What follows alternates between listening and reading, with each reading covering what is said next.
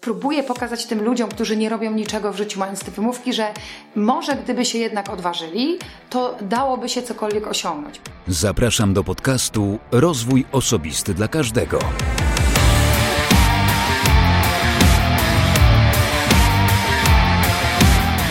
Ja nazywam się Wojciech Strusik i zapraszam Cię do wysłuchania 65. odcinka podcastu Rozwój Osobisty dla Każdego, który nagrywam dla wszystkich zainteresowanych świadomym i efektywnym rozwojem osobistym. W ostatnim odcinku mogliście usłyszeć rozmowę z Iwoną Grochowską z firmy NICE, w której poruszaliśmy tematy związane z docenianiem pracowników. To była dla mnie ważna i bardzo ciekawa rozmowa. Dzisiaj mam dla Was rozmowę o realizowaniu marzeń.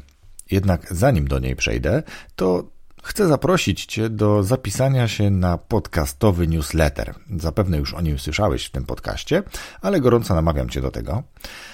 Ten newsletter tworzy zespół najlepszych polskich podcastów, grupa pięciu pasjonatów słuchania i tworzenia podcastów, bo każdy z nas tworzy swój kanał lub swoje kanały. Ja mam dwa. I co sobotę wysyłamy garść ciekawych polskich podcastów do porannej kawy. Niektóre możesz znać, a o istnieniu niektórych, czy też istnieniu innych, dowiedzieliśmy się tuż po ich premierze, więc kto wie, na co ty trafisz. Mieliśmy podcast o czarownicach Salem, o wyprawach z Łomboli, o hodowli mrówek, o hodowli pszczół i kto wie, co tam jeszcze by się znalazło. Wszystkie te podcasty, które już poleciliśmy, z takim tygodniowym przesunięciem, możecie znaleźć na stronie www.najlepszepolskiepodcasty.pl w zakładce archiwum. Gorąco namawiam do zapisania się na ten bezpłatny newsletter, a może masz też dla nas jakąś wskazówkę. No dobra, to teraz jeszcze zaproszę Cię do subskrybowania tego podcastu wszędzie tam, gdzie program, którego używasz, daje taką możliwość. Jeśli korzystasz z urządzenia z nadgryzionym jabłkiem, to Twój komentarz, czyli opinia pod podcastem, wiele znaczy w algorytmach Apple. Jeśli więc chcesz, aby ten podcast docierał do szerokiej rzeszy słuchaczy, to zostaw komentarz i podziel się podcastem ze znajomymi. To będzie super. E, dla mnie to będzie oczywiście niezmiernie miłe, a za wszystkie te działania już teraz z góry bardzo Ci dziękuję. Dziękuję też swoim patronom, którzy pomimo mojego apelu o to, aby wycofali się ze wspierania mnie w tym trochę dziwnym, specyficznym mm, okresie, nie zgodzili się i napisali mi, żebym nie panikował. Dzięki Wam bardzo. Chcę, żebyście wiedzieli, że jesteście super. Dzięki Artur, dzięki Zbyszek i dzięki pozostali anonimowi wspieracze. Jesteście super. Teraz już zapraszam do rozmowy z Marzyną Śmigielską. Dla mnie to była szalenie inspirująca rozmowa o realizowaniu, czy też może raczej o nierealizowaniu marzeń. Dowiesz się z niej, dlaczego jedni ludzie realizują marzenia, a inni uciekają się do wymówek. Polecam też książkę autorstwa Marzeny, bo o tej książce całkiem sporo w tym odcinku też usłyszysz, rozmawialiśmy o niej. Zapraszam serdecznie do wysłuchania tej rozmowy i komentowania na stronie poradnikowo.com łamany przez RODK 065. A teraz wszystkiego dobrego i dużo zdrowia.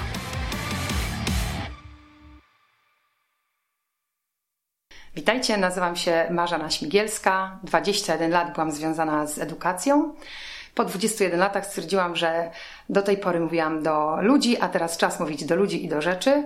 I postanowiłam spełnić swoje marzenie, którym było um, uczenie innych, e, stanie na scenie, motywowanie ludzi do działania, do zmian. Dlatego też e, jestem nie tylko trenerem zmiany, ale również trenerem działania. Pomagam poprzez to, że jestem również coachem, pomagam ludziom odkrywać e, na nowo siebie i realizować siebie. A dodatkowo mm, pomagam w firmach i nie tylko e, dbać o pracowników, dla których motywacja jest bardzo ważna, a niestety wielu przedsiębiorców o tym zapomina, dlatego też szkole nie tylko z kompetencji miękkich, ale również twardych. Świetnie. Nie dodałaś jeszcze, że jesteś autorką książki. Tak, od y, jakiegoś czasu, chyba trzech tygodni, jestem autorką książki. Udało mi się popełnić książkę, która ma tytuł Wrzuć na luz e, i opowiada o wymówkach. No to świetnie do książki nawiążemy. Ja już ją od Ciebie dostałem, bardzo dziękuję. Dziękuję też za piękny wpis, dedykację. Mm, ale zanim przejdziemy do sedna, ta rozmowa bardzo mnie interesuje i mam w głowie bardzo dużo pytań. Ale pierwsze pytanie zazwyczaj jest takie o pasję, więc co jest Twoją pasją albo jakie masz pasje? Moją taką największą pasją od lat już, bo to już będzie z dwadzieścia parę lat, jest taniec. I nawet obecnie z mężem prowadzimy u nas w Subsku taką małą szkółkę tańca salsy, ale oprócz salsy, z którą, którą bawimy się już e, kilkanaście lat albo już prawie dwadzieścia, e, bardzo interesuje nas taki taniec jak kizomba czy baciata, także uwielbiamy tańczyć i, i to od lat jest naszą pasją. Świetnie, czyli ruch, aktywność, bardzo mi się to podoba. Tak, ja w ogóle jestem taką osobą, która y, całe życie była związana z, z ruchem i jak tylko za długo siedzę w domu, to mnie nosi, więc y, jak najbardziej wszystkie aktywności sportowe są y, mi mile widziane, są dla mnie bardzo ważne i oddaję się im, kiedy tylko mam czas i kiedy tylko mogę. Świetnie. Masz jeszcze czas na to? Mam czas. Ja w ogóle jestem taką osobą, która jest, jak to mój mąż mówi, bardzo zorganizowana i, i robię wiele rzeczy w tak zwanym międzyczasie. To znaczy ja sobie ustalam e, jakiś tam rytuał, mam swoje nawyki w ciągu dnia i zawsze znajdę chwilę, żeby chociażby wyjść pobiegać. Mhm. Piszesz też Albo o tym w książce od, odnośnie czasu. Mm, zacznijmy od tego, co ludzi chyba nie wiem, odstręcza, czy ludzie boją się tego może trochę mniej niż wystąpień publicznych, a mam na myśli tutaj zmianę. Dlaczego zainteresowałaś się, albo co spowodowało, że zainteresowałaś się wspieraniem ludzi w zmianie, w zmianie szeroko rozumianej? Jakbyś trochę o tym mogła opowiedzieć? Mhm. Generalnie ludzie się boją zmiany, ponieważ my jesteśmy takimi e, zwierzętami, które uwielbiają tą swoją, jak to ludzie ładnie mówią, strefę komfortu, a właściwie ja zawsze mówię, że one uwielbiają to, co znają, tak? Czyli my lubimy siedzieć w miejscu, które jest dla nas bezpieczne, znane, tylko że tam w tym miejscu niestety nic się dla nas nie wydarzy i każda zmiana kojarzy się ludziom z wyjściem właśnie z tej bezpiecznej e, przestrzeni i zrobieniem czegoś od nowa. E, każdemu, każdej próbie robienia czegoś od nowa towarzyszy lęk, strach, to jest dla nich nieznane i wiedzą, że będzie się to wiązało z ogromną ilością nakładu czasowego, e, czasami też może finansowego, ale na pewno będzie to ogrom pracy. Oczywiście z czasem okaże się, że e, ta zmiana była na lepsze i że to, czego musieli się w trakcie nauczyć, potem przychodzi już im łatwo, ale początki zawsze są, są trudne. Stąd ludzie tak intuicyjnie podchodzą do zmiany, jak, jak, jak to ja mówię, jak pies do jeża. Jednak po czasie okazuje się, że, że wszystko mm, jest y, na dobre, na lepsze i z perspektywy czasu potrafią spojrzeć i powiedzieć: Wow, bawi, bałem się tego strasznie, czy bałam się tego bardzo, a teraz widzę, że to jak najbardziej e, było pozytywne. Mhm. A co ciebie pchnęło? A dlaczego, jeszcze zapytać, dlaczego właśnie. u mnie?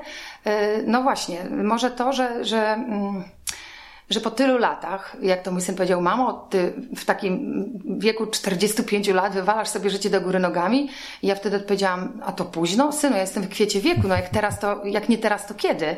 Więc po pierwsze ja zrobiłam tą ogromną zmianę i nie powiem, że się nie bałam. No wszyscy się boimy, tylko ja zawsze mówię, że najtrudniejszy pierwszy krok, jak to w piosence, potem drugi mija rok.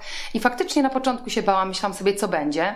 E, mąż mówił mi odpuść, to przyjdzie samo i to faktycznie przyszło samo. Znaczy myślę, że jest taka zasada, kiedy ludzie się spinają, to nic z tego nie wychodzi. Trzeba po prostu odpuścić, a ja myślę, że jeżeli ludzie są zdeterminowani i wiedzą, czego chcą, wiedzą konkretnie, jakie jest ich marzenie i, i co chcą w życiu osiągnąć, to już samo wypowiedzenie tego albo pomyślenie jest ogromną energią, którą wysyłamy, jak to ja mówię, gdzieś tam w wszechświat, a on y, zrobi wszystko, żeby nam to dać, a właściwie odpowie nam na pytanie, jak mamy to zrobić, tylko najważniejsze jest, żeby wiedzieć, dlaczego chcemy to zrobić. Mhm.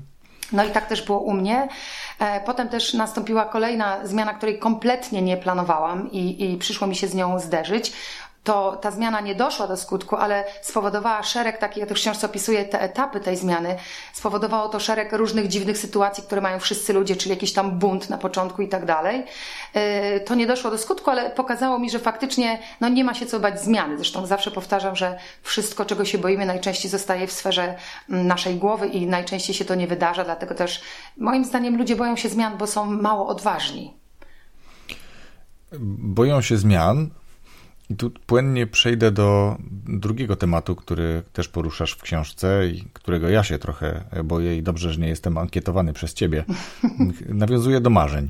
Mhm. W książce zaczynasz od tego, że ludzie znajdują szereg wymówek dla tego, czemu nie realizują swoich marzeń. Mhm. Ty postanowiłaś swoje marzenia realizować. A ja powiem ci, że niedawno słuchałem całkiem ciekawego podcastu pana, który porusza interesujące treści dotyczące etykiety, no ale on tak jakby znalazł bardzo racjonalne wytłumaczenie, dlaczego on jakby zrezygnował z tych marzeń, które miał na etapie e, młodości. Znaczy, on dalej jest jakby bardzo mhm. młodym człowiekiem w moim odczuciu.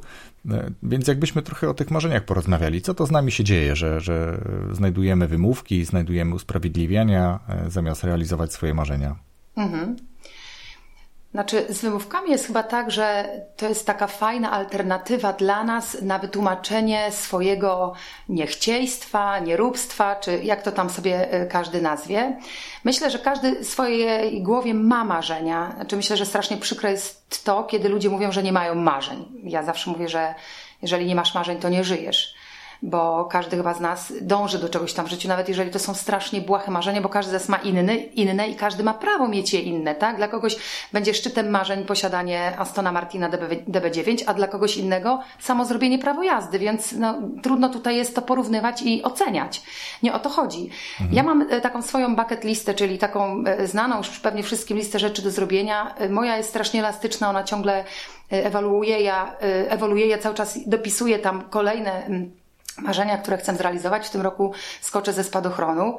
E, strasznie się tego boję, ale muszę przekroczyć właśnie ten swój strach, żeby, żeby zobaczyć, jak to wygląda, pokonać siebie. I tam też są takie marzenia, które jak patrzę z perspektywy czasu na to, co tam wpisałam, to one już mi się w tej chwili wydają tak błahe i nieważne, że po prostu je odpuszczam. To nie jest też tak, że realizuję wszystko, absolutnie nie. Natomiast y, fajne jest to, że też my się zmieniamy w życiu, dlatego też nasze marzenia razem z nami się zmieniają. I to, co kiedyś było dla mnie szczytem marzeń, w tej chwili wydaje mi się totalnie zbędne, więc odpuszczam. Y, I tak też myślę jest u ludzi. Każdy z nas musi wiedzieć, e, czego oczekuje, czego chce i y, tak po prostu bezczelnie do tego dążyć, ponieważ jeżeli będziemy patrzeć na innych, to nigdy nie zrealizujemy, bo tych e, życzliwych, którzy są wokół nas, którzy mówią, a daj spokój, a po co ci to jest pełno. Dlatego trzeba słuchać siebie i robić to, co, o czym się marzy, po prostu. Mhm. A co nam dają marzenia? Myślę, że marzenia e, nas jakby e, definiują. Tak? Ja chciałabym być taką osobą, która na łożu śmierci y, będzie mogła spojrzeć wstecz i powiedzieć: OK, to było życie takie, jakiego pragnęłam. Zawsze mówi się, żyje się tylko raz, a ja ostatnio przeczytałam bardzo fajne zdanie, że raz to się tylko umiera, a żyje się każdego dnia. I ja wybieram tak. to życie każdego dnia. Ja chcę robić to, o czym marzę, nie chcę patrzeć na innych, nie interesuje mnie to, co mówią ludzie. Zawsze to powtarzam, że oni za mnie nie umrą i chleba mi nie dadzą, więc nie interesuje mnie ich zdanie. Robię po prostu to, co dla mnie w danym momencie jest ważne i to mnie właśnie definiuje, że chciałabym być osobą, która. Yy, tak konsekwentnie robi to, co tam jej się w głowie urodzi. I chyba to nam dają marzenia, tą, tą właśnie identyfikację, tą, tą, tą, nie mogę znaleźć teraz słowa, mhm. tą osobowość po prostu, to, to bycie kimś, tak? Że ja, Marzena Śmigielska, jestem taka, a nie inna. Właśnie przez to, że realizuję te najgłębsze marzenia, które dla innych mogą wydać się no, bezczelne i takie E, nieosiągalne. A ja myślę sobie, że jeżeli ktoś mówi, że coś się nie da, to zawsze wtedy przyjdzie ktoś, kto o tym nie wie i on to zrobi. tak, to też ja... jest cytat, e, który tak. ujęłaś w swojej książce, Dokładnie. więc jak najbardziej. Ale wiesz co, jeszcze chciałbym podrążyć ten temat, dlatego że Jasne. na pewno też widziałaś bardzo popularny film, wystąpienie Jacka Walkiewicza, tak. który też trochę nawiązuje do marzeń i do tego swojego kampera. Myślisz, że ważniejsze jest to, żeby mieć marzenie i dążyć do jego realizacji, czy żeby je zrealizować i odhaczyć? No właśnie, czy złapać króliczka, czy gonić go. Tak. E, Pamiętam taką sytuację, kiedy mój syn, e, będąc jeszcze nastolatkiem, miał marzenie, żeby mieć e, coś oryginalnego w sensie ciuchów, tak? To musiało być markowe. I on na przykład marzył o tym, żeby mieć pasek Gucci'ego. Ten pasek kosztował jakieś, pamiętam, horrendalne pieniądze, przynajmniej tak jak dla mnie, prawda? Z mojej perspektywy patrząc, bo nigdy jakby mhm. posiadanie markowych ciuchów nie było dla mnie priorytetem, natomiast dla niego było i on o tym marzył. I kiedy kupił sobie ten pasek, i go ubrał, stanął przed lustrem, spojrzał na nie i powiedział: Wiesz co, mamo? w sumie to chyba fajniejsza jest ta, ten, fajniejszy jest ten etap oczekiwania tego i tej, tej chęci posiadania, niż już samo posiadanie. No i tak mu właśnie wtedy wytłumaczyłam, że stąd właśnie czasami dzieci dziwią się, że dorośli nie potrafią się tak spontanicznie ucieszyć.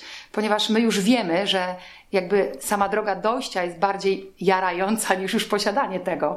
Natomiast y, mnie mimo wszystko chyba e, jeszcze raduje to, odhaczenie. To pamiętam, jak wydałam tą swoją pierwszą książkę, która była na mojej liście, ale jak myślałam o książce, to myślałam, że będzie to za rok, za dwa, kiedyś. Kiedyś to bardzo fajny termin, ponieważ on nie ma terminu wykonalności, czyli nigdy. Tak, lubimy e, ten termin. Tak, tak. I właśnie kiedy napisałam tą książkę, to kiedy ją dostałam do ręki, to była jakaś taka euforyczna radość, której nie potrafiłam opisać. To tak jakby, ja nawet teraz jak opowiadam o tym, to mam ciary. Po prostu całe moje wnętrze e, cieszyło się wraz ze mną. To była taka e, czysta radość takiej naj, naj, najprostszej postaci, jaką mają chyba dzieci. E, I ja po raz kolejny właśnie w dorosłym wieku poczułam tą taką czystą radość, właśnie kiedy wydałam po raz pierwszy książkę. I to był ten moment, kiedy ja odhaczyłam zrobione E, bo dla mnie to jest ważne, ale też trudno tutaj oceniać ludzi. Dla niektórych samo dochodzenie do tego e, momentu realizacji marzenia może być też bardzo fajnym etapem, ale myślę, że nie jest do końca fajne, kiedy my tylko dochodzimy, dochodzimy, ale nie da się nam jakby dopiąć tego do końca i odhaczyć tego marzenia. Także myślę, że mimo wszystko zrealizowanie tego marzenia i postawienie tego ptaszka to jest właśnie to, na co, na co wszyscy czekają. Ja myślę, że wracając znowu do, czy jakby kontynuując temat marzeń, to jest też tak, że akurat nagrywamy w takim specyficznym okresie, kiedy na zewnątrz, na całym świecie generalnie dzieje się e, pandemia tak. i sami trochę nie wiemy, co z nami będzie, więc te marzenia e, bardzo często lądują wtedy na jakiejś półce e, właśnie na później, kiedyś. No Owszem, pewnie niektóre realizujemy tak. teraz, albo te, które były na końcu listy, realizujemy e, najpierw, bo z jakichś powodów one są teraz ważniejsze. Na przykład większe dbanie o zdrowie e, teraz jest szczególnie ważne. Mm, ale ja myślę, że Jasne. tutaj jakby w tych marzeniach ja rozróżniam bynajmniej, czy przynajmniej dwa takie główne obszary, czyli to, co ty powiedziałaś na przykładzie swojego syna, chce mieć e, pasek, chce mieć markowy pasek i to jest jakby pragnienie jakiejś rzeczy, to jest marzenie o tej rzeczy, mm, a drugie i takie myślę, że do niego przechodzimy trochę później, mm, marzenie doświadczenia czegoś, odwiedzenia mhm. jakiegoś miejsca, e, odhaczenia, tak jak ty na przykład, no bo wiesz, skoczysz ze spadochronu i nic z tego nie masz, nie? Poza tym że odhaczyłaś mhm. marzenie, doświadczyłaś tego niesamowitego przeżycia. Ja tu mam takie teraz taką miętę w brzuchu, jak, jak, jak sobie to wyobrażam.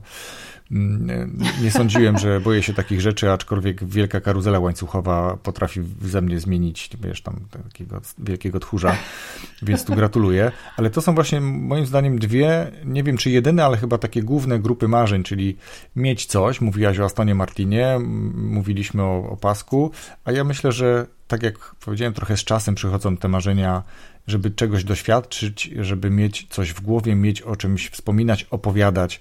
I, i, i ja myślę, że w moim odczuciu to są trochę ważniejsze marzenia, bo nieraz już miałem okazję kupić sobie coś, co, co bardzo chciałem.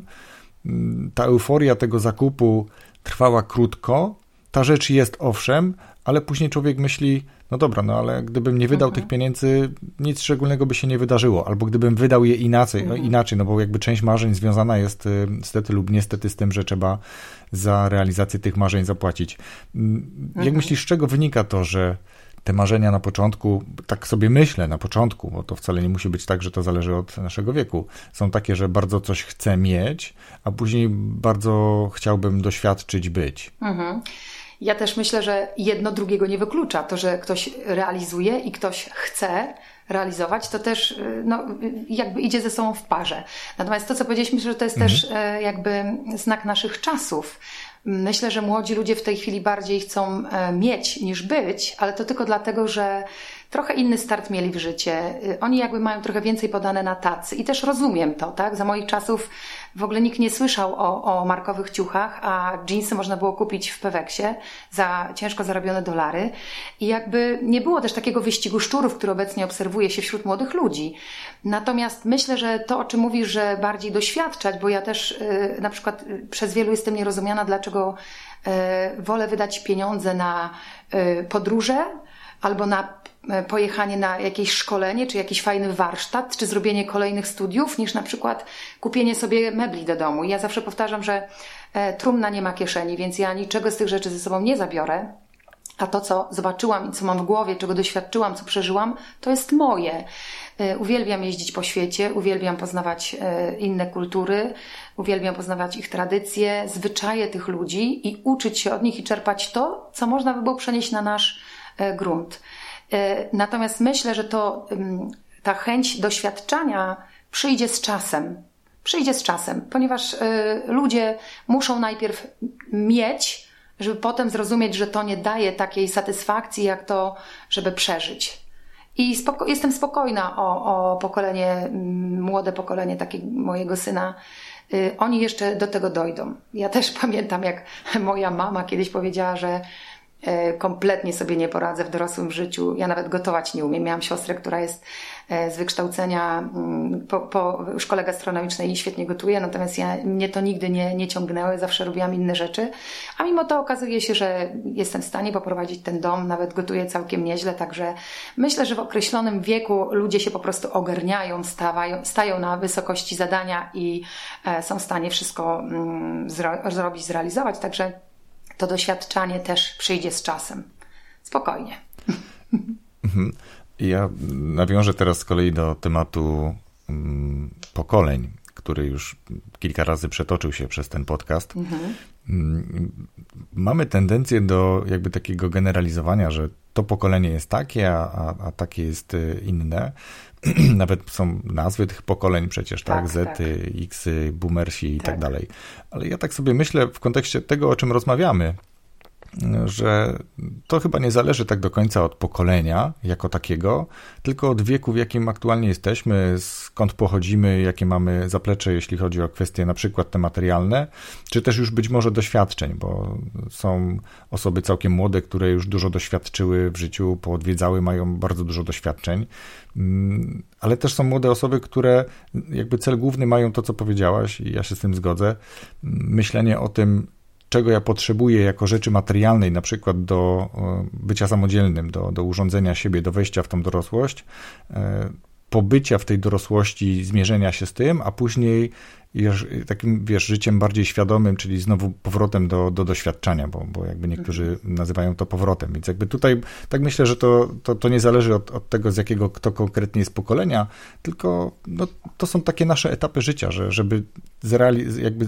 zacząć realizować pewne y, pewien etap doświadczenia, no to tak jak powiedziałaś, trzeba trochę już y, mieć. Aczkolwiek to też nie jest warunek, bo znam osoby, które nie koncentrują się w ogóle na tym, żeby coś mieć, bo one wolą cały czas gdzieś być, tak? I one są cały czas gdzieś na świecie, aczkolwiek teraz to jest znowu nawiążę do tej sytuacji, że e, albo ryzyko, albo, albo po prostu dalej stawianie jakby jako numer jeden tego doświadczenia bez względu na ryzyko, jakie to za sobą niesie, no bo to też trochę mhm. już dzisiaj mówimy w kontekście ryzyka. Mhm. E, zgodzisz się? Tak, tak. Zdecydowanie. Dobrze, wiesz co, ja wrócę, czy jakby cały czas, jeśli pozwolisz, będę nawiązywał do książki, bo jeszcze jej nie skończyłem. Myślałem, że uda mi się do naszej rozmowy ją skończyć, o. E, ale jestem już gdzieś tam pewnie w okolicach połowy. Wypadła mi zakładka, więc nawet nie sprawdzę. Mam książkę tutaj przed sobą. Wiesz co, chciałbym... Chciałbym zapytać Cię no, o. Najfajniejsze w niej jest to, że nie trzeba czytać od deski do deski, można wybierać tak, sobie. Tak, wiesz co, i właśnie do tego chciałem trochę tak. nawiązać, że Mhm. Po pierwsze, już na okładce jesteś w samochodzie, znaczy ty, no domyślam się, tak. że to ty tak patrząc, bo dość podobnie ten rysunek wygląda, wygląda mm, ale jakby jest pewna, czy pewna, jest konsekwencja tego, co już widać na okładce w samej treści książki. Powiedz mi, skąd taki pomysł, bo każdy rozdział zaczyna się od mm, prowadzenia samochodu. Każdy, który do tej pory przeczytałem. Skąd taki pomysł? Mhm. No więc jestem kobietą, która uwielbia jeździć samochodem. Y, muszę przyznać, że jeżdżę bardzo szybko. Nie, powinnam tego głośno mówić, ale w książce gdzieś to tam wychodzi. No, nawet znaczy, napisałaś w książce, że bardzo szybko jeździsz. Tak, tak. tak ja, ja, mam... ja, nie wiem, czy ja bym się przyznał do tego tak, wiesz, otwarcie. Ja mam bardzo ciężką nogę, ale też y, jeżdżę dość dobrymi samochodami, y, które mają dobry silnik, dobre przyspieszenie, dużo tych koni pod maską. Po prostu, no uwielbiam, tak jak to mój mąż mąż mówi, zawsze muszę mieć pull position i nie znoszę, kiedy ktoś jedzie przede mną.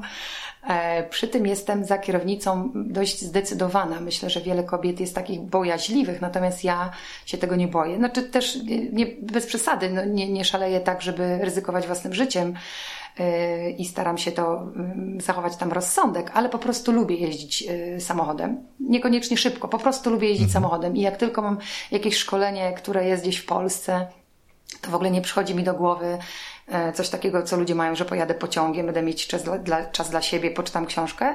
Tylko pierwsze co myślę sobie, wow, super, pojadę samochodem, bo ja też w trakcie jazdy tym samochodem e, słucham albo podcastów, albo książek. Także też bez przerwy jakby tam e, rozwijam się. To nie jest tak, że słucham e, tylko radia. E, więc po prostu lubię jeździć samochodem. E, dlaczego? I stąd chyba pomysł taki na tą książkę, aczkolwiek też rozmawiałam e, z moją dobrą znajomą z Warszawy, która, kiedy jej opowiadałam o tej książce, pierwsze co jej przyszło do głowy to właśnie to, żeby, żeby ją w ten sposób napisać i jakby ona mi podpowiedziała trochę, żeby tak to właśnie zrobić. I pomyślałam sobie, że to jest świetny pomysł. Stąd ta okładka w samochodzie którego już nie ma niestety. I e, pomysł na rozpoczęcie każdego rozdziału jakby fragmentem trasy, który pokonałam, pokonuję za każdym razem, kiedy jadę do Warszawy. Tym razem akurat zamiast e, e, tradycyjnej autostrady płatnej wybrałam naszą krajową siódemkę po remoncie. Jeszcze wprawdzie tam remont gdzie niegdzie jest, ale jedzie się całkiem dobrze i muszę powiedzieć, że e, bardzo fajnie wspominam tą trasę za każdym razem, kiedy jadę i stąd w tej książce każdy rozdział rozpoczyna się właśnie takim opisem trasy. I kolejną rzecz, y, która mnie urzekła w tej książce i osobiście jestem takim czytelnikiem, który właśnie takie książki woli, to tych rozdziałów jest y, całkiem sporo i one są dość krótkie. Każdy z nich opowiada dość istotną, ciekawą, z wielu punktów widzenia. Tak jak powiedziałeś, nie trzeba jej czytać od dechy do dechy, ale myślę, że warto ją przeczytać od dechy do dechy i później sobie wrócić do, do co ciekawszych rozdziałów, takich, które się gdzieś pewnie po drodze zaznacza. To jest taka forma też, którą już widzę w, jakby w kolejnej książce, która jest, bo ja myślę, że to też, nie wiem na ile to była twoja strategia, na ile po prostu taki pomysł się pojawił, ale w dobie, kiedy bardzo często znowu wejdę na wymówki, mhm. nie, nie mamy czasu na czytanie książki, mhm. to książka, która ma krótki rozdział, ją przeczytamy chętniej i prawdopodobnie szybciej, dlatego że no szybko skończę rozdział, więc jakby dwa rozdziałki do snu tak. E, to jest w sam raz. Ktoś kiedyś powiedział, że jeśli książka ma 200 stron i czytając tam kilka minut dziennie, no to w miesiąc przeczytasz, przeczytasz tą książkę. Tą książkę Myślę, że zdecydowanie można przeczytać krócej. Ona 200 stron chyba nie ma, jak dobrze pamiętam. Mhm. Tam pewnie 170. Tak, tak. Mm, czy to była właśnie, czy to był jakiś element strategii, żeby robić takie krótkie i rzeczowe rozdziały, czy tak po prostu taka idea już powstała wcześniej? Wiesz co, przyznam Ci się szczerze, że kompletnie o tym nie myślałam w momencie pisania, natomiast kiedy już pojawił się ten pomysł e, napisania tej książki, to też znajomy z Warszawy, który powiedział, no nie pisz. Ja mówię, tak, tak, może kiedyś tam. On mówi, nie, teraz. I ja wróciłam do domu i faktycznie ja po prostu jestem zadaniowcem, kazali, więc wykonuję. I e, kiedy zaczęłam pisać tą książkę, to powiedziałam e, do mojego męża, że jestem taki konkret, jestem umysłem ścisłym, uczyłam całe życie fizyki, że moja książka będzie miała 30 stron. Mój mąż mówi, no i bardzo dobrze, i niech ma 30 stron, co się przejmujesz. Natomiast kiedy mhm. zaczęłam pisać, okazało się, że e, tych stron zrobiło się trochę więcej, ale to tylko dlatego, że tych wymówek było więcej, bo tak jak w książce pisuję, to było badanie nie do końca naukowe, ale przeprowadziłam jakąś ankietę i wyszło mi tam tych wymówek trochę. Ja się rozprawiam w książce z 31 wymówkami. Natomiast y, niektóre rozdziały są faktycznie bardzo krótkie, ale to dlatego, że moim zdaniem też nie ma co zagadywać tematu. Moim zdaniem ja powiedziałam, co uważam na ten temat i koniec. To, był, to jest jedno, co mogę na ten temat powiedzieć, bo mówię, jakby strategii nie było na początku. Natomiast to, co powiedziałeś, i nawiążę do tego. Wielu moich znajomych mówi mi, że czyta książki tylko przed snem. I to są często właśnie dwie, trzy strony. Ja mówię, no to idealnie, bo właśnie niektóre rozdziały są takie krótkie, ale muszę Ci powiedzieć, że spotkałam się już, bo już mam wiele informacji zwrotnych na temat tej książki, wiele opinii. Spotkałam się z jedną opinią, gdzie znajoma powiedziała, że chyba muszę napisać drugą część, bo ona w niektórych rozdziałach czuje niedosyt. Y, I to jest fajne, bo pomyślałam sobie, że może lepiej zostawić mały niedosyt, aby każdy mógł sobie dopowiedzieć coś jeszcze, niż przesyt, tak? Niż dać ludziom wszystko podane na tacy. Natomiast faktem jest, że ludzie nie mają czasu czytać i zawsze mówię, że to jest bardzo dobra wymówka, ponieważ wszyscy chodzimy do toalety i na dwójeczce spędzamy 92 dni w roku, więc gdyby ktoś tam położył z boku książeczkę, to na pewno w ciągu roku przynajmniej jedną przeczyta. No to licząc te 9 minut, to mamy trzy książki nawet. O właśnie, więc super. Wiesz co, ja ci dam krótką informację zwrotną na temat tego, co już zdążyłem przeczytać. Jasne. E, Zresztą już daję ci ją w międzyczasie. Faktycznie czyta się ją dobrze, jest napisana mm, lekko, ale bardzo rzeczowo. Mhm. I jedna rzecz, o której moglibyśmy podyskutować, Tak. to, ale to wynika pewnie z tego, że ja po prostu mam takie pewnego rodzaju uprzedzenie do jednej rzeczy, a tak zrozumiałem w którymś rozdziale napisane przez ciebie słowa, które interpretuję jakby dosyć niebezpiecznie, że zawsze i wszędzie mogę wszystko. To już taki cytat z kogoś innego, co jest dla mnie w moim odczuciu no chyba trochę nierealne, że zawsze i wszędzie mogę wszystko. Mogę dużo, pewnie zawsze, albo prawie zawsze i prawie wszędzie. Czy to są moje wymówki, czy, czy trochę faktycznie urealniam kwestię marzeń? Dobrze, że powiedziałeś, że, dobrze, że powiedziałeś, że to nie są moje słowa, bo faktycznie nie przypominam sobie, żebym tak pisała. Nie, nie, to, to nie są twoje słowa, ale jakby tak zrozumiałem pewien Jasne. zapis w, w jednym z rozdziałów. To znaczy, na pewno y, ta książka jest dla tych, którzy mają bez przerwy te wymówki i oni nie realizują niczego. Też y, z drugiej strony powiedzenie im, że możesz zawsze wszystko i wszędzie, to tak jak powiedziałeś, brzmi jak iluzja. Natomiast y, pokazanie ludziom, że, bo widzi, czytając widzisz, że podaję mnóstwo przykładów, nawet takich y, z historykami, Tak. które uwielbiam, które mają jakby taką być metaforą i mają ob- obudzić wyobraźnię ludzką, żeby każdy z nich mógł sobie tam y, dopowiedzieć i znaleźć to drugie dno. Próbuję pokazać tym ludziom, którzy nie robią niczego w życiu, mając te wymówki, że może gdyby się jednak odważyli, to dałoby się cokolwiek osiągnąć. Poza tym zawsze mówię, żeby sięgać wyżej, tak? Żeby stawiać sobie coraz wyżej poprzeczkę. Ja nie mówię, że my to zrealizujemy zawsze. Ja też ponoszę w życiu porażki. Ale y, można poddać się i powiedzieć, nie, nie, ja nie zaczynam, ja nawet nie robię, bo, bo mi się nie uda. A można powiedzieć, dobrze, to dzisiaj spróbuję zrobić tyle. Jeśli mi się uda, następnego dnia spróbuję zrobić trochę więcej. I to myślę, że taki miał być y, zamysł tej książki.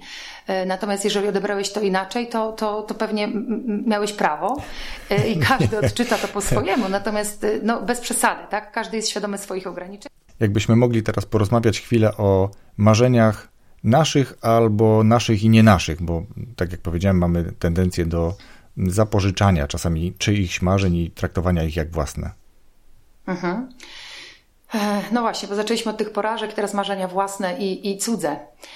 E, Ja myślę, że jeśli ktoś żyje marzeniami, realizuje nie swoje marzenia, żyje marzeniami innych ludzi, to to się nie uda. To to się po prostu nie uda.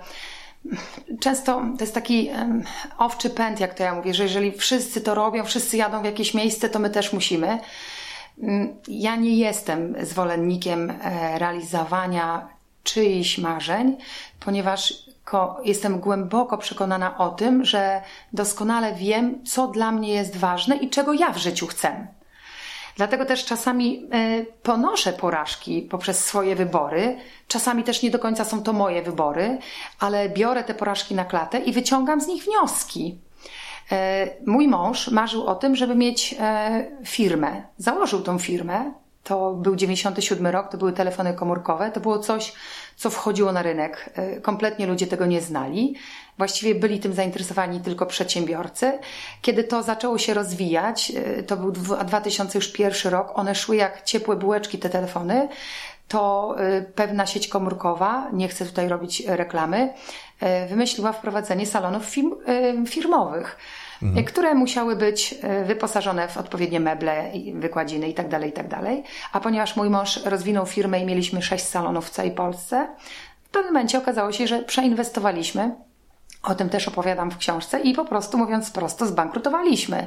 To była być może dla nas porażka, ale ja też wtedy mm, usłyszałam od wielu osób, czemu nie odeszłam od męża, czemu, czemu nie zostawiłam go.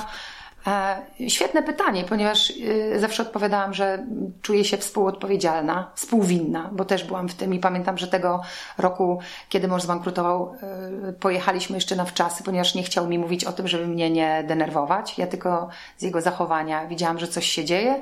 Po powrocie gruchna informacja, że musimy sprzedać mieszkanie, bo zbankrutowaliśmy kompletnie. To do mnie nie docierało w ogóle, co to znaczy, że zbankrutowaliśmy. Mhm. I no, mój mąż przez chwilę był podłamany, natomiast jest typem, który który też wyciąga e, wnioski, a nie, nie załamuje rąk. Więc przeszliśmy nad tym do porządku dziennego, wzięliśmy się e, za ręce i powiedzieliśmy: OK, dobra, potraktujmy to jako wyzwanie i zmierzmy się z tym. Nie wiem, czy to była porażka. Ja w tej chwili patrzę na to, że to było fantastyczne doświadczenie życiowe. Po pierwsze, to nas mocno scaliło.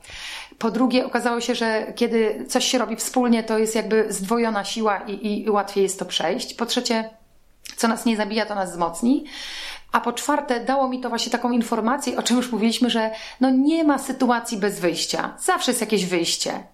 E, I to było fajne. Dlatego myślę, że trzeba realizować swoje marzenia, a nie cudze, bo realizując innych marzenia, będziemy czuli się z tym po prostu nieswoje. W życiu bym nie wpadła na to, żeby realizować czyjeś marzenia raczej robię to, co mi w duszy gra i, i nad tym się skupiam. Oczywiście są sytuacje, kiedy ponoszę porażki. Chciałam zasmakować bycia dyrektorem szkoły i byłam, tylko nikt nie powiedział mi, że w międzyczasie będę miała możliwość doświadczenia realizacji projektu unijnego, o którym kompletnie nie miałam pojęcia i y, dało mi to natychmiast informację y, zwrotną w ciele, po prostu y, w moich odczuciach, w moim zdrowiu, że to jest kompletnie nie dla mnie, totalnie się do tego nie nadaje i zrobiłam wszystko, żeby z tego jak najszybciej uciec, ponieważ dla mnie zdrowie jest najważniejsze. Więc jeżeli, ja tak uważam, że, że jeżeli ty się z czymś nie czujesz dobrze, to natychmiast dostaniesz informację zwrotną w ciele. Mhm. Tak jest przynajmniej u mnie. U mnie. O tym w kilku innych odcinkach też była mowa. Może nie, jakby nie, nie konkretnie chodziło o tą sytuację, o której ty mówisz, ale właśnie, żeby słuchać swojego organizmu, słuchać swojego ciała, zarówno Dokładnie. w momencie, kiedy jemy coś nowego, doświadczamy jakichś nowych potraw, e, czy wchodzimy na jakiś nowy sposób żywienia i wtedy ciało nam też podpowiada, że albo dobrze, albo źle, ale też właśnie o takiej kwestii mm, aktywności zawodowej i, i aktywności fizycznej. No, faktycznie tego ciała warto słuchać. Więc to mnie interesuje jeszcze jakby dalej, bo mm, jeżeli patrzymy na nauczyciela fizyki, jeżeli patrzymy na dyrektora szkoły, nawet teraz w jakby obecnym y, czasie, to mamy jakieś wyobrażenie a tu nagle jesteś osobą, która jest e, taka bardzo charyzmatyczna, bardzo energetyczna. Widać tą energię na Twoich e, live'ach, na Twoich filmikach, które, które robisz w sieci.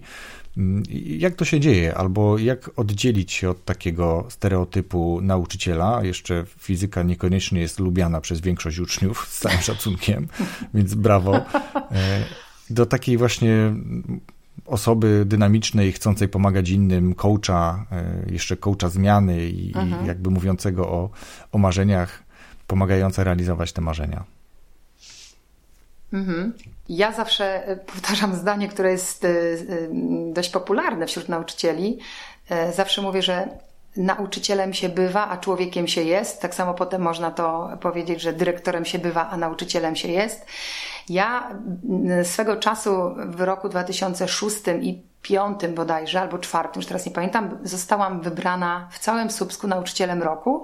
To były takie konkursy, gdzie wybierano nauczyciela roku z, pośród uczniów wszystkich szkół słupskich. Więc było to dla mnie ogromne wyróżnienie. Kiedy pytałam uczniów, dlaczego ja, co takiego zadecydowało, bo też kiedy uczyłam w podstawówce, potem przeszłam do gimnazjum, to wielu uczniów, kiedy byli w liceum, oni mnie po prostu znali. E, stąd dwa razy udało mi się, że tak powiem, zostać tym nauczycielem roku, to powiedzieli do mnie jedno, znaczy, no nie jedno, ale powiedzieli do mnie między innymi, że po pierwsze, e, nie, nie wywyższam się, nie jestem et katedra, jak to się mówi, tylko mówię do nich ich językiem, tak prosto jak w książce po prostu, mhm.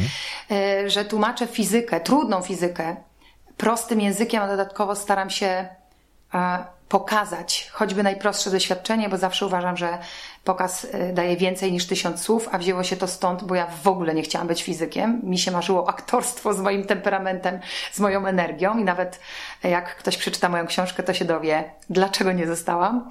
Y, potem, e, z racji tego, że ciągle się ruszałam, chciałam się dostać na AWF zresztą do Poznania. Mhm.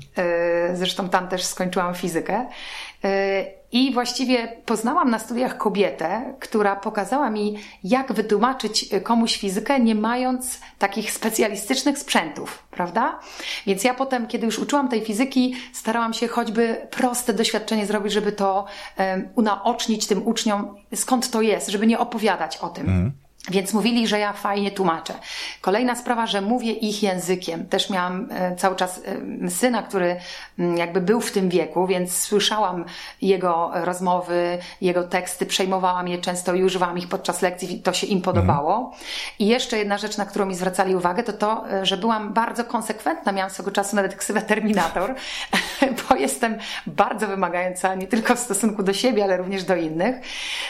Ale oni powiedzieli, że właśnie to, że byłam konsekwentna i wymagająca i że trzymałam się tego, dawało im poczucie bezpieczeństwa. To znaczy, wytłumaczyli mi to tak, że jeżeli ja powiedziałam, że będzie sprawdzian, to nawet jeśli przyszli z czekoladą, bo zdarzały się przekupstwa, to oni wiedzieli, że ja i tak ten sprawdzian zrobię, ponieważ był zapowiedziany. Dla mnie, z mojej perspektywy, była to, był to rodzaj szacunku, do tych osób, które się jednak do tego przygotowały, prawda?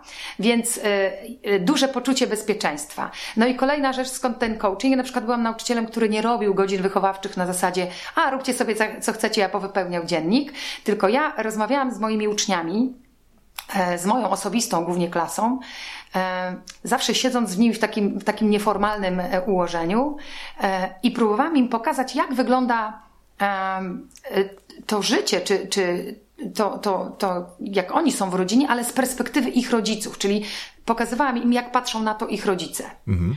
I e, rozmawialiśmy bardzo dużo, też e, motywowałam ich, e, rozwijałam, dbam o ich rozwój osobisty, pokazywałam im film Sekret, który dla mnie jest po prostu no, Biblią. Ja wręcz oglądam go za każdym razem, kiedy myślę sobie, że muszę znowu do niego wrócić. Uwielbiam też tą książkę, kiedy otwieram na jakimś rozdziale, który mnie akurat interesuje i znowu ustawiam sobie jakby swoje myślenie i swoją głowę.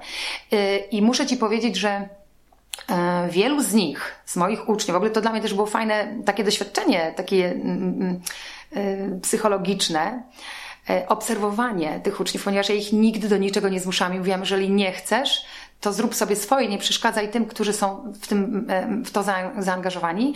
I wiele osób na przykład nie oglądało filmu i to było też fajne. Natomiast osoby, które oglądały, często zdarzało się, że przenosiły to na y, swoje podwórko i albo pożyczały ode mnie film i terroryzowały. Pamiętam taką sytuację, jak kiedyś pokazałam to jakiejś klasie i podczas przygotowania na jakiś występ dostałam informację od pani woźnej, że wzywa mnie dyrektor szkoły. Y, nikt tego nie lubi, bo my od razu myślimy, że idziemy na dywanik, ale wchodzę stoi jakiś mężczyzna i pani dyrektor mówi do mnie, pani Marzeno, dlaczego ja o tym nic nie wiem? Ja oczywiście taka zaatakowana, nie wiedziałam co chodzi, mówię, ale o czym pani dyrektor? No tutaj pan opowiada o jakimś filmie, pani Marzeno, co tu się dzieje? Ten pan podnosi merci, wręcza mi to merci, mówi pani Marzeno, chciałem pani podziękować, zmieniła pani życie naszej rodziny. No ja nie wiedziałam o co chodzi, on zaczyna opowiadać właśnie, jak to ja synowi pokazałam na lekcji e, film Sekret. Syn wrócił do domu, pożyczył go zresztą ode mnie, wrócił do domu, steroryzował rodzinę, każdemu kazał obejrzeć. No i zapytał taty, czy to działa, a tata mu odpowiedział, że mm, jeżeli w to wierzysz, to na pewno coś w tym jest. No i była taka sytuacja, że on strasznie chciał się dostać do najlepszego liceum u nas w Słupsku, ale słabo zdał egzaminy gimnazjalne. I cały czas mówił sobie, że jeżeli sekret działa, to on się dostanie do tej szkoły.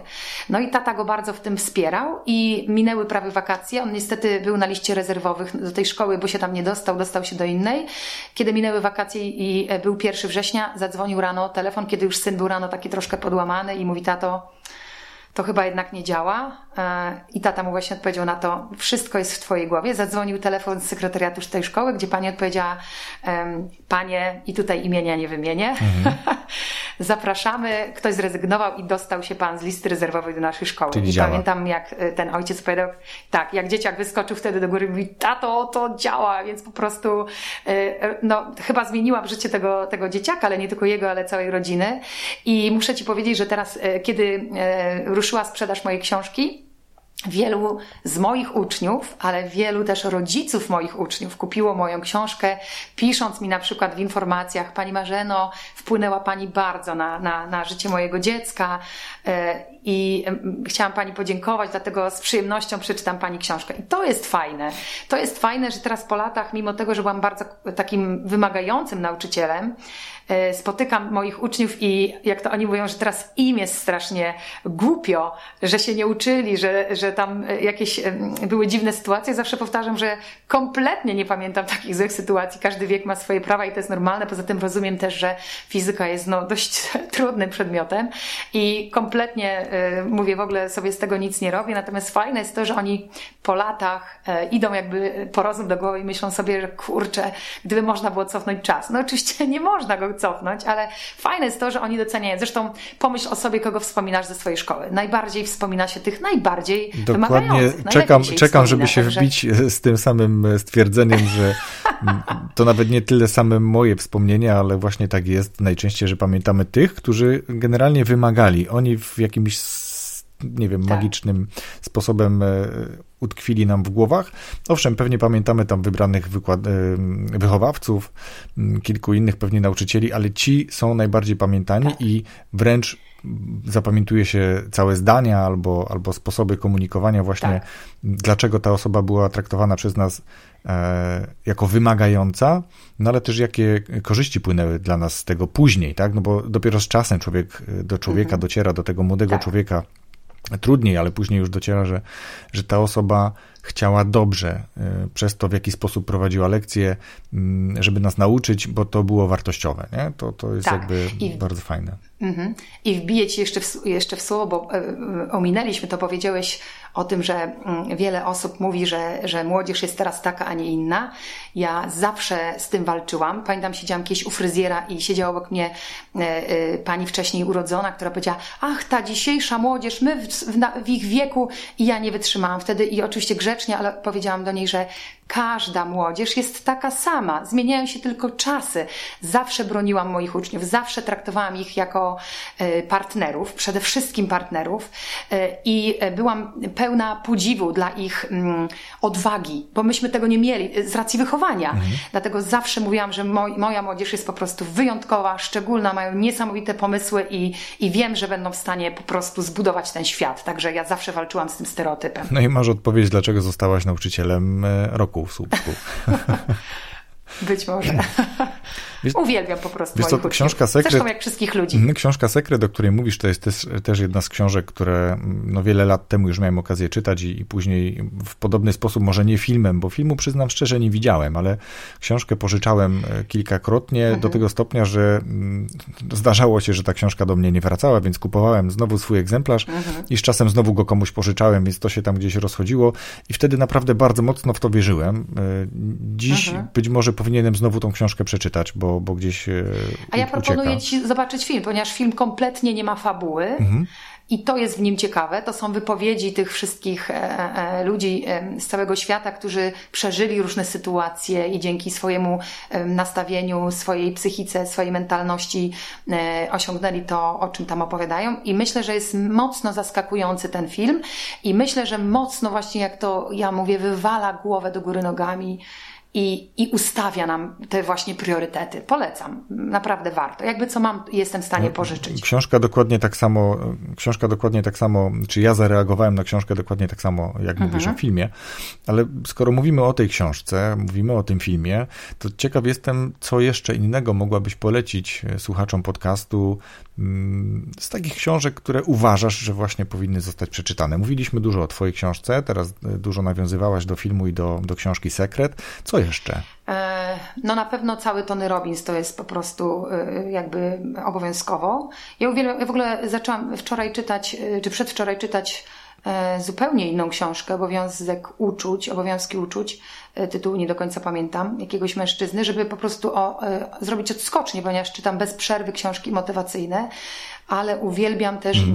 Daily'ego Carnegie'ego, który napisał jak zdobyć mhm. przyjaciół i zjednać sobie ludzi. Dla mnie rewelacja. Pamiętam, że po raz pierwszy słuchałam tej książki jadąc samochodem e, z moim mężem i z moim synem i to była pierwsza, której wysłuchał mój syn powiedział, wow, wreszcie jakaś normalna książka. Ona była rewelacyjna. A to jest książka, którą polecasz jako kolejna osoba, bo to jest książka bardzo tak, często polecana świetna. i taka ponadczasowa, świetna. bo to już książka, która ma kilka lat, ale jest tak, nadal aktualna. a w tej chwili skończyłam czytać właśnie jego drugą książkę, bodajże starszą niż ta, o której mówię, Jak przestać się martwić też rewelacyjna. Zresztą w swoich filmikach zaczęłam też, mhm. y, y, rozpoczęłam cykl Energy Book Środy, y, gdzie opowiadałam ostatnio o takiej mojej Biblii. Po raz kolejny pojawia się to słowo, ale powiem, jest film Biblia i, i książka Biblia to jest mnich, który sprzedał swoje Ferrari Robiego, Robina S. Szarmy. Rewelacyjna. Gdybym mogła być w Ministerstwie Edukacji i wpływać na podręczniki, to byłby to podręcznik, bo ja zawsze powtarzam, że nazwa podręcznik oznacza, że coś jest pod ręką, czyli często zaglądamy. Natomiast natomiast dla naszych uczniów książki powinny nazywać się zbędniki. A to tylko dlatego, że pisane jest bardzo trudnym językiem i moi uczniowie zawsze mówią, gdyby książka była napisana tak jak pani tłumaczy, to czytałoby się z przyjemnością. Kto wie, może kiedyś napiszę książkę do fizyki dla, dla uczniów. Ale polecam. No to dodaj właśnie do swojej bucket listy takie marzenie napisania książki, którą z przyjemnością w kontekście nauki fizyki uczniowie będą czytali. No, świetnie. Wiesz co, to mamy kilka fajnych książek. Tonego Robinsa też, y, też kilka osób poleca mm, i myślę, że, że ja sam przesunę znowu trochę oczka do wyżej y, tej książki, którą mam na swojej liście. Teraz powiedz, bo na początku trochę mówiłaś o tym, e, działasz głównie na Facebooku i widać cię też na YouTubie. Gdzie ciebie znaleźć albo w jaki sposób do ciebie dotrzeć, gdyby ktoś chciał się z tobą skontaktować? Mhm. Gdyby ktoś chciał zasubskrybować, to jestem, mój kanał to jestem oczywiście na YouTubie. Kanał nazywa się Marzena Śmigielska. Tam w każdą środę o godzinie 12 pojawia się kolejny filmik. To są krótkie filmy z kontentem. Natomiast y, można też mnie znaleźć na moim fanpage'u na Facebooku. Tu z kolei nazywam się Marzena Śmigielska Energy Boost, bo daje ludziom taki zastrzyk energii i tam jest właśnie realizowany projekt Energy Boost Środy, czyli środowego doładowania. E, kto wie, może gdzieś tam rodzi się kolejny pomysł na to, żeby, żeby zacząć jeszcze robić coś innego. E, pożyjemy, zobaczymy. Natomiast gdyby ktoś się chciał ze mną skontaktować, to to są takie dwa kanały, ale również można mnie znaleźć po prostu na Facebooku e, czy na mojej stronie internetowej energyboost.pl i tam się też do mnie odezwać. Myślę, że jestem w stanie z każdego kanału mm, skontaktować się z kimkolwiek. Świetnie, to mamy namiary na ciebie, mm, a teraz jakby... Jest nawet numer telefonu do mnie podany, więc można no, bezpośrednio pra... dzwonić, nie ma problemu. To wszystkie te kanały mm, będą podlinkowane tutaj, czy te, te książki również Super. zresztą, co, co mam w zwyczaju pisać w opisie podcastu na poradnikowo.com później, ale z czym Super. chciałabyś, tak teraz zapytam jest dobry na koniec... moment, bo zostań w domu, czytaj książki, więc no, idealnie. Dokładnie tak. Polecam. A teraz zapytam już tak y, kończąc, z czym chciałabyś zostawić słuchaczy podcastu? Przede wszystkim chciałabym Was zostawić z tym, żebyście nie bali się zmiany, żebyście nie bali się działania. Po prostu trzeba zrobić ten pierwszy krok. Jeżeli głęboko w coś wierzysz i wiesz, dlaczego chcesz to zrobić, to nie przejmuj się tym, jak. To wszystko pojawi się samo. I e, idź w to, bo to e, spowoduje, że będziesz czuć się człowiekiem spełnionym. I tyle. A o to chyba w tym życiu chodzi. Rozwój osobisty dla każdego.